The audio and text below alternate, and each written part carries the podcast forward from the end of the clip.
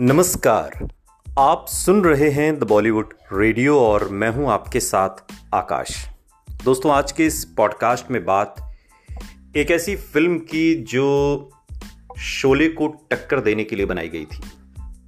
Film का इरादा ये था कि जैसी कामयाबी शोले को हासिल हुई है, ऐसी ही कामयाबी इस फ़िल्म को भी हासिल होगी।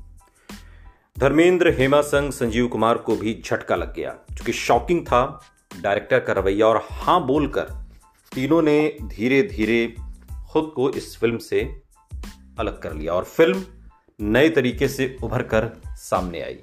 हालाँकि शोले वाला इतिहास तो खैर कोई फ़िल्म दोहरा नहीं पाई, लेकिन फिर भी इस फ़िल्म ने काम अच्छा किया, पहचान अच्छी बनाई, कारोबार अच्छा किया। हम बात कर रहे हैं फ़िल्म शान की, जिसे लेकर यह सोचा गया था कि ये फ़िल्म कहीं ना कहीं शोले को टक्कर दे देगी। डायरेक्टर रमेश सिप्पी की एक्शन थ्रिलर फ़िल्म शान बॉलीवुड की उन ब्लॉकबस्टर फ़िल्मों की लिस्ट में शुमार है। हालाँकि बहुत कम लोग जानते हैं कि फ़िल्म को डायरेक्टर शोले की तर्ज पर ही बनाने वाले थे। हालाँकि एक्टर धर्मेंद्र, संजीव कुमार और हेमा मालिनी की वजह से उनकी ये मंशा अधूरी रह गई। साल 1980 में रिलीज़ हुई सुनील दत्त, अमिताभ बच्चन, शशि कपूर, शत्रुघ्न सिन्हा, राखी, परवीन बॉबी और बिंदिया गोस्वामी की शान कई वजहों से याद की जाती है। सितारों से भरी जब फ़िल्म रिलीज़ हुई तो आश्चर्य की बात यह थी कि इसे दर्शकों ने सिरे से नकार दिया था। हालाँकि ये बॉक्स ऑफ़िस पर जब दोबारा रिलीज़ हुई तो इस फ़िल्म ने एक अलग ही रिकॉर्ड बना दिया। आईबीओएस द्वारा इसे 1980 की सबसे अधिक कमाई करने वाली फ़िल्म घोषित किया गया। फ़िल्म लंबे समय तक बॉक्स ऑफ़िस पर छाई रही अब यहाँ आपको जानकर हैरानी होगी कि इस फ़िल्म को धर्मेंद्र, हेमा मालिनी और संजीव कुमार ने एक साथ इस फ़िल्म को करने से आखिर इनकार क्यों कर दिया? तीनों के खैर अपने अलग अलग रीजन हैं और एक रिपोर्ट की माने तो मल्टी स्टारर फ़िल्म शान में खो जाने के डर से धर्मेंद्र ने फ़िल्म छोड़ दी थी। धर्मेंद्र का ये बार बार उन्हें ऐसा लगता था धर्मेंद्र को कि कहीं डायरेक्टर फ़िल्म शोले की तरह उनके किरदार के साथ खेल ना कर जाएँ।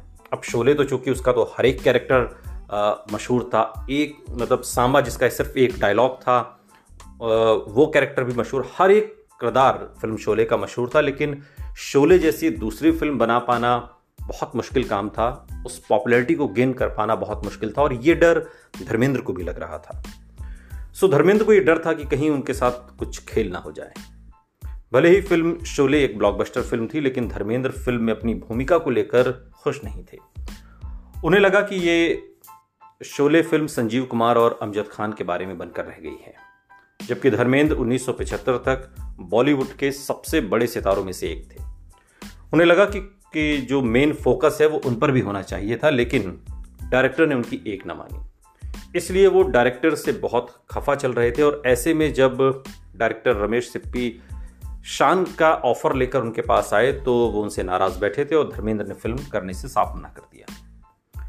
अब धर्मेंद्र के फ़िल्म छोड़ने के बाद हेमा मालिनी ने भी फ़िल्म को करने से मना कर दिया। जबकि उन्होंने डायरेक्टर से वादा किया था कि वो किसी भी हाल में फ़िल्म शान को करेंगी। लेकिन जब फ़िल्म की शूटिंग शुरू हुई तो उन्होंने डायरेक्टर का साथ अपने प्यार धर्मेंद्र के लिए छोड़ दिया। आपको बता दें कि फ़िल्म में बिंदिया गोस्वामी का भी अहम रोल था और बिंदिया गोस्वामी का जो रोल था, उसे ही पहले हेमा मालिनी करने वाली थी। और अमिताभ बच्चन ने जिस विजय का रोल प्ले किया था, वो धर्मेंद्र पर फिल्माया जाना था। हालाँकि बाद में दोनों फ़िल्म से बाहर हो गए और फिर अमिताभ और बिंदिया गोस्वामी की एंट्री हुई। अब आपको बता दें कि धर्मेंद्र और हेमालिनी की फ़िल्म छोड़ने के बाद संजीव कुमार ने क्यों इस सुपर डुपर हिट फ़िल्म से खुद को अलग किया?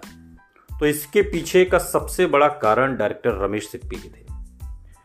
फ़िल्म शान के साथ संजीव कुमार का जुड़ाव बेहद दिलचस्प था। वो हर हाल में इस फ़िल्म को करना चाहते थे।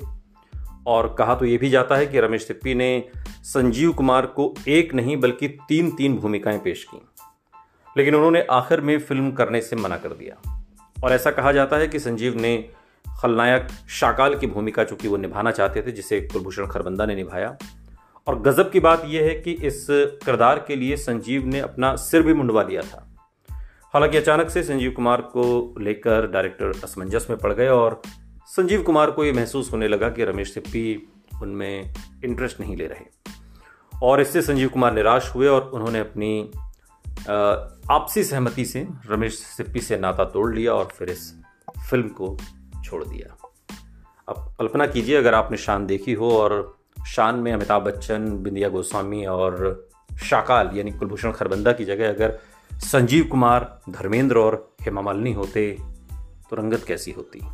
कम से कम शाकाल के किरदार के लिए। हालाँकि कुलभूषण खरबंदा ने गजब का रोल प्ले किया और शाकाल का जो खौफ है, उस खौफ को ज़िंदा रखा, न सिर्फ़ ज़िंदा रखा, बल्कि उसको एक आम दर्शक तक पहुँचाया जो रमेश सिप्पी चाहते थे।